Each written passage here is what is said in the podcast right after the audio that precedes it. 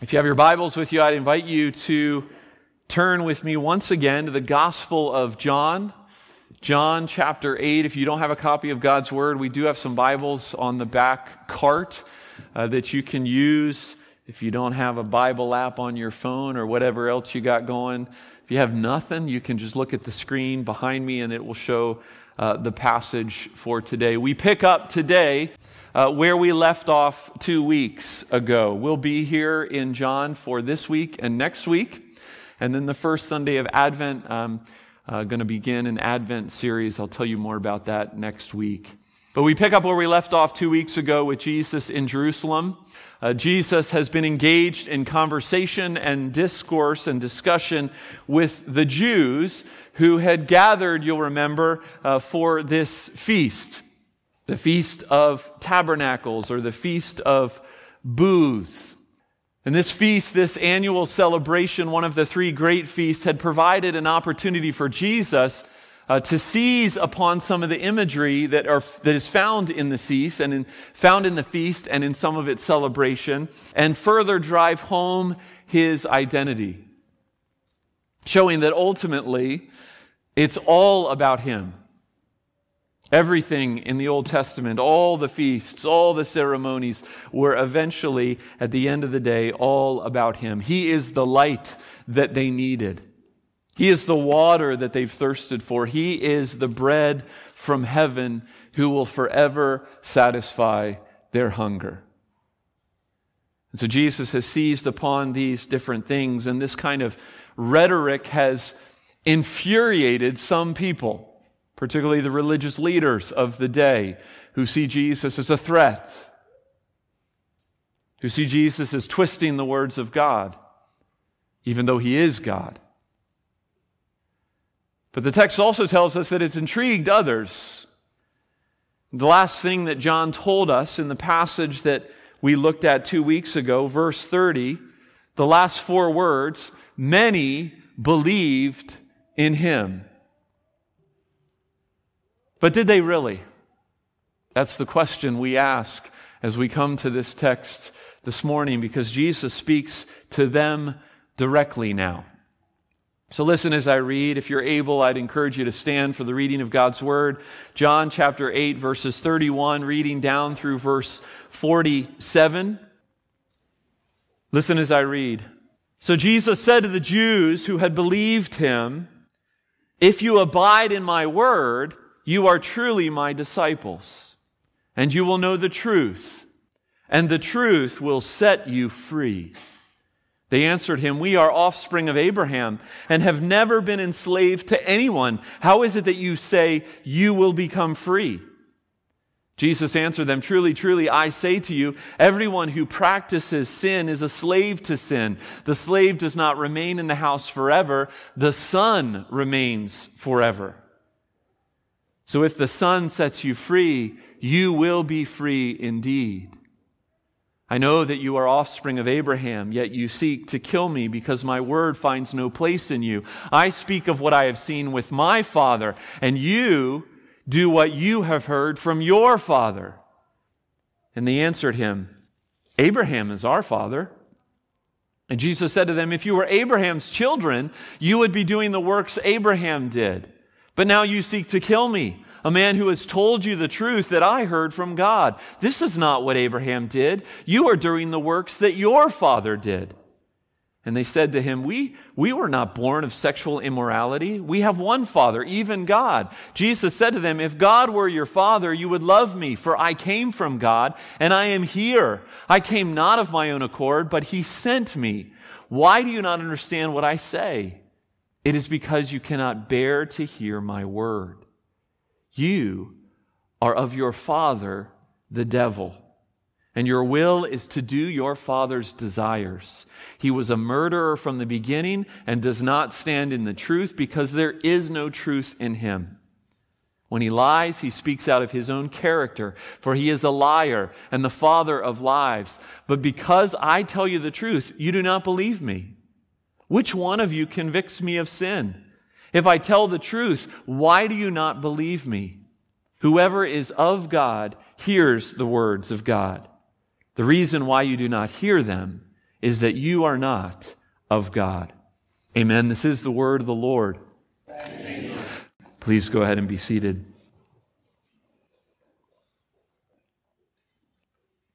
You will know the truth, and the truth will set you free. Verse 32 in our passage this morning is one that you don't even have to be a Bible believing Christian to recognize. We've all likely heard that phrase in various contexts in our day and age. It's quoted in various movies, for instance. I remember I remember being quoted in by Jim Carrey in the movie Liar Liar, which is not a movie I recommend, but the phrase uh, served as the motto of the 2018 presidential election of the former president of Brazil, interestingly enough. I didn't know that. But most notably, this phrase, the truth and the truth will set you free, it appears in various institutions of higher learning. The verse is inscribed on the main building at the University of Texas in Austin. It's on the library at Iowa State University. It's at Victoria College and the University of Toronto. It also appears on the old CIA building in Washington, D.C. But here's the question What is the truth that sets free? And what is the freedom that is so attractive? Jesus says this iconic phrase, but what does it really mean?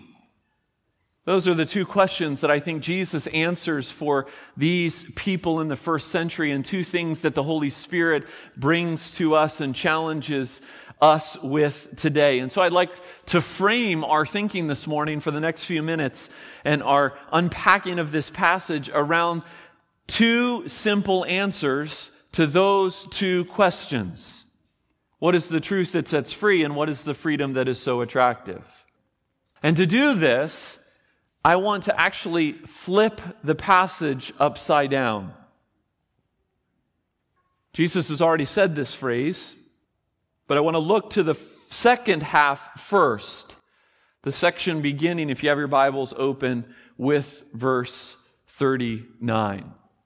Why are you flipping it, Nate? I don't know. That's just the way my mind worked in studying this passage this week. So, verse 39 on first, and then we'll jump back to the opening verses, verses 31 through 38. The first truth is this truth is found in knowing Jesus.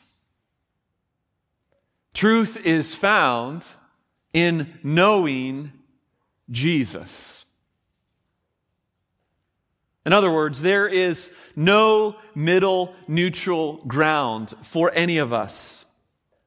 You either know Christ and you have therefore found truth, you know Jesus and you see the world as it truly and really is, or you don't know Jesus and you are lost. Even more than that, you serve the devil which we'll get to in just a moment. You see, as we jump back into this dialogue between Jesus and these Jews, Jesus has questioned the authenticity of their profession and specifically who they serve. Verse 38 You do what you have heard from your Father.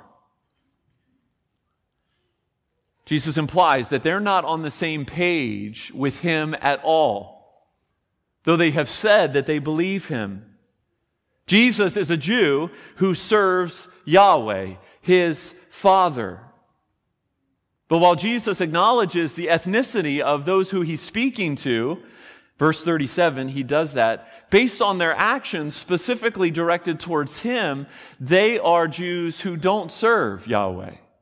They serve a different Father. And so this section, uh, section 39, verse 39, down through the end of the passage that I just read begins with this stern protest. Abraham is our father, they say.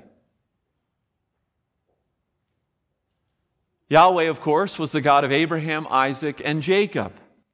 And therefore, being part of Abraham's family was the link to God.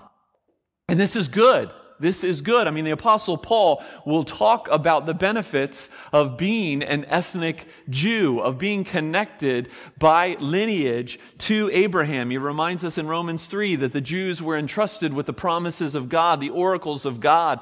And in Romans 9 4, the Apostle Paul will say this They are Israelites, and to them belong the adoption, the glory, the covenants, the giving of the law, the worship, and the promises. That's all good. But it's not enough.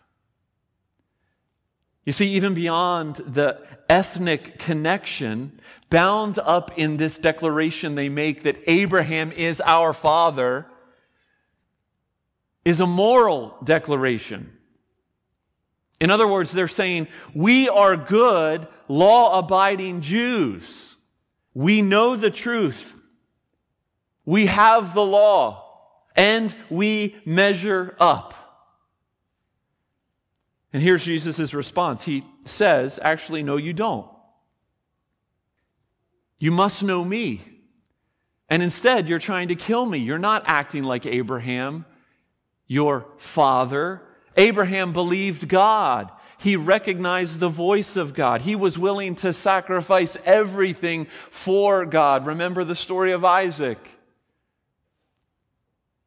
And yet here I am, Jesus says, sent from God, with the words of God in my mouth, with the acts of God evident in my ministry, and you clearly don't know me. You see, Jesus argues that the rejection of him places them outside of the truth, outside of the very thing they are seeking. Truth is found in a person the person of Jesus, not an ethnic identity, not an ethical adherence. Well, a couple of things are striking about this, things that I think will lead us into how this challenges us here today. I briefly stated them earlier. The first one is notice that there's no neutrality, right? There's no gray area that we can hang out in between two extremes. Every one of you here this morning, you have two choices in your life. You either serve Jesus or you serve the devil. And our world would like to put religions kind of as this smorgasbord, this buffet of choose whatever works for you, whatever you might need. But the Bible knows of no conception. Jesus states in Matthew 12 30, whoever is not with me is against me. And interestingly enough, he says this in the context of the Pharisees accusing him of casting out demons in the name of Beelzebub, the prince of demons. And that leads me to the other striking thing about Jesus' comments here. And that is that Jesus sees and he brings our attention brings to our attention the spiritual realities of our world, right? What's behind our unbelief? What's behind our indifference? And while I don't want to overemphasize this, Jesus won't let us underemphasize it either. We can't. Verse 44, let me read it again. Jesus says, You are of your father, the devil and your will is to do your father's desires. He was a murderer from the beginning, does not stand in the truth, therefore there's no truth in him. When he lies, he speaks out of his own character, for he is a liar and the father of lies. Now, the people who first heard these words, this is exactly what they will do. They will murder Jesus, believing the lies about who he was and denying the truth of who he is. Truth is found in knowing Jesus. The blueprint for our lives is found in the one who created us and in him alone. Uh, how did John start the gospel? In the beginning was the Word, and the Word was with God, and the Word was God. It was true for the Jews of the first century, and it's still true for us today. Now, we've talked at various times about our relationship, not just ours here at Ascension, but our culture's relationship with, with truth. You see, the world's conception of truth has shifted quite a bit recently, and now we have remnants of, of at least two types of thinking. I want to talk about them for just a moment. First of all, all those institutions that I mentioned earlier that have that phrase over their buildings, in their libraries, why did they put that verse on their campuses? Because the path to truth, they're declaring, is through education. Education and information is their Savior. If you learn enough, if you know enough, you can pull yourself out of situations that would hold you back and you can be who you want to be. In our own time, this is the promise of artificial intelligence. Right? I listened to Philip's sermon last week, and Philip mentioned this. Some are hopeful for the salvation that a computer with limitless knowledge will bring. Now, I'm not down on education. Education's good, education's important. But education is not the truth that will set us free. But there's another modern ideology that's competing to attain truth. It's, it's that idea of my truth, right? We've talked about this, this idea of expressive individualism.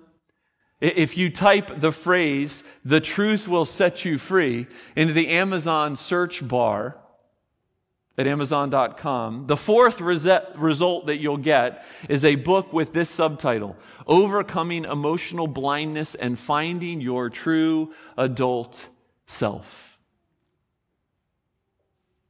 Here's the bottom line idolatry of education is a lie.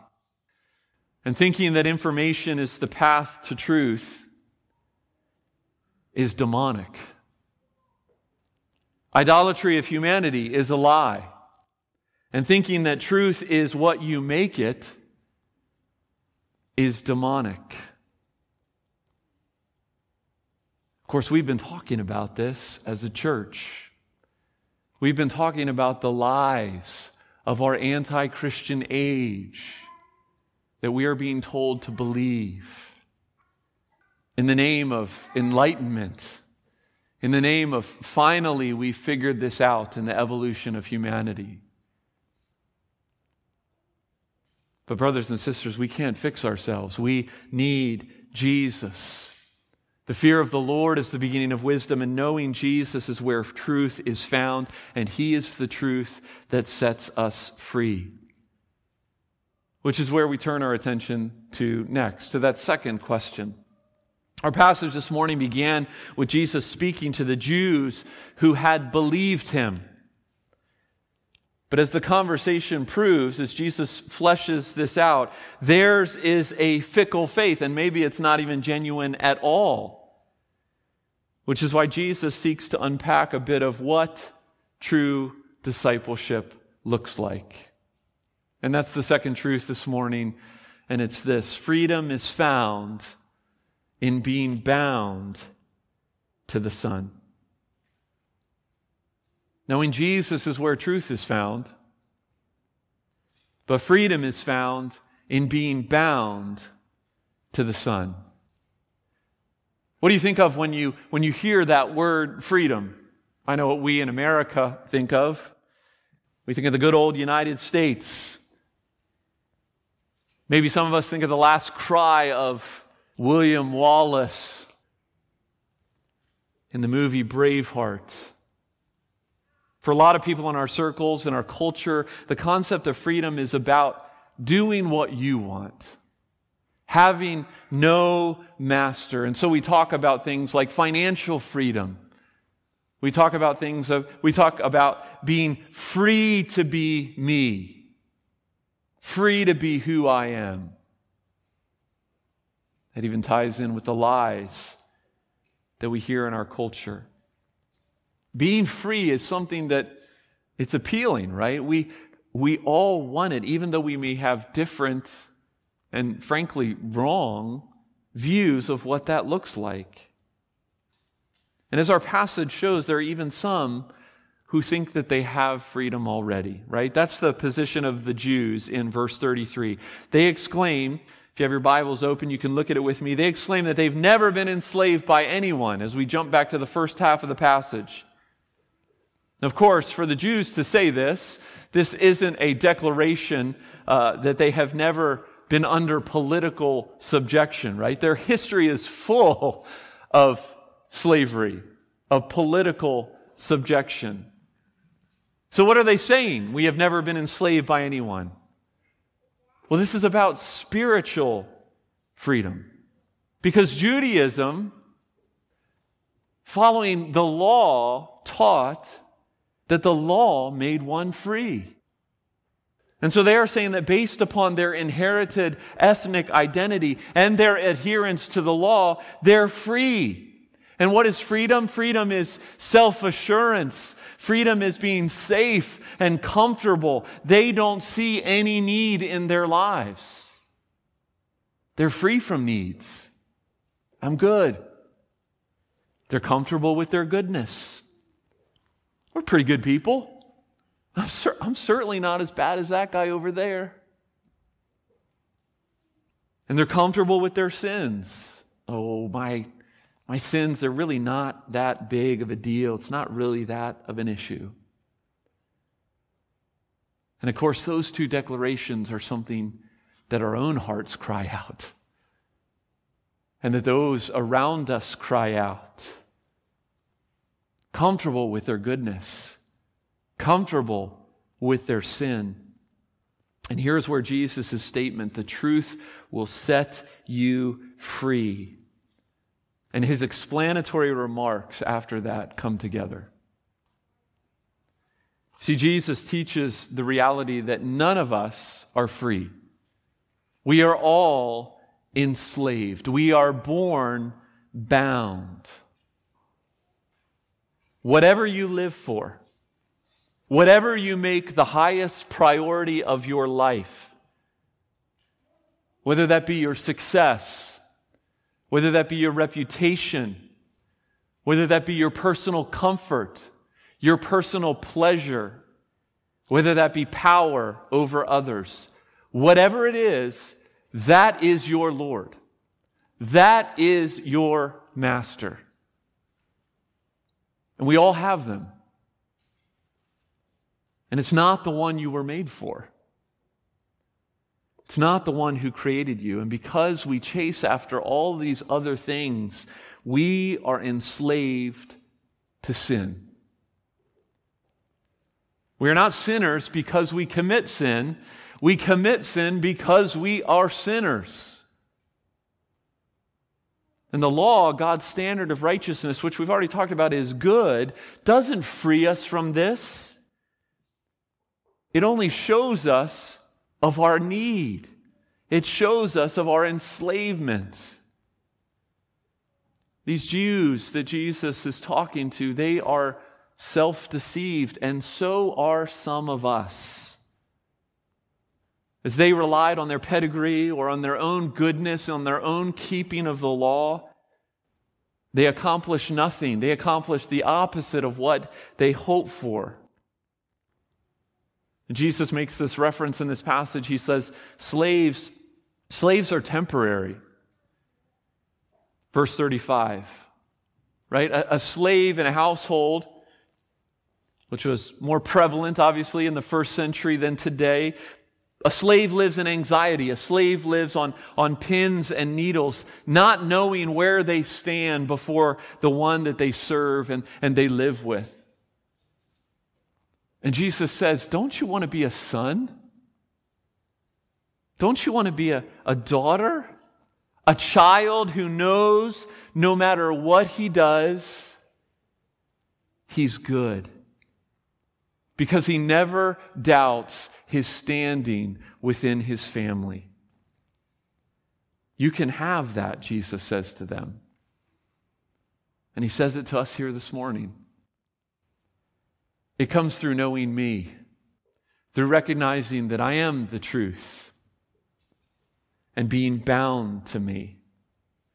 And I intentionally use that word bound. Freedom through obedience, freedom through submission. That doesn't sound like the world's conception of freedom, does it? But that's what Jesus says. He says, Give up your autonomy, give up your independence, and be free. One pastor says it very succinctly this way The birthday of every Christian is your dependence day. The birthday of every Christian is your dependence day. You see, friends, freedom is not doing what you want to do, it's doing what you were meant to do. It's not serving yourself, it's serving the one who you were made for to know and to enjoy fellowship with the one true God through Jesus, his Son. This is freedom. He sets us free by giving the power by his Spirit to not sin. We're not bound to sin anymore. Romans 6, 17 and 18. Thanks be to God, Paul says, that you who were once slaves of sin have become obedient from the heart to the standard of teaching to which you were committed, and having been set free from sin, have become slaves of righteousness. And the domino effect of being set free from sin and being made a son or a daughter in the household of God is that He sets us free to be secure, knowing that when we mess up, and we will mess up, we're not going to get kicked out of the house because we know where we stand, because we're children. John 1, verse 12, but to all who did receive him, who believed in his name, he gave the right to become children of God. And so Jesus sets us free as humans to live in joy, to walk by faith and not by sight, to even suffer like him. And we could go on and on and on, all the privileges of his word that he lays out for us. Verse 31 If you abide in my word, you are truly my disciples. That's what freedom is. Freedom is being bound to the Son we live in a country that is associated with the concept of freedom, but the question is are we, are we truly free? Paul says to the church in Galatians 5:1 for freedom Christ has set us free. Stand firm therefore and do not submit again to a yoke of slavery. Peter says to the church in 1 Peter 2:16 live as people who are free not using your freedom as a cover up for evil, but living as servants of God. This is what we're called to, church to live in dependence, to live in freedom as we look to Jesus. May God give us the grace. Let's pray. Father in heaven, we thank you for your word this morning. We thank you for the gospel promises that are ours through the work of Jesus. Lord God, forgive us for all the ways we chase truth and satisfaction and fulfillment in things other than you. Set us free increasingly from our sin by the power of your Spirit. And if there are here, those here this morning who are still in bondage to themselves,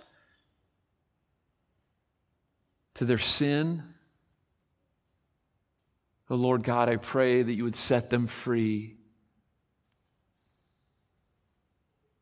as they seek the Son and as they bind their lives to Him. For He is our only hope. He is the way. He is the truth. He is the life.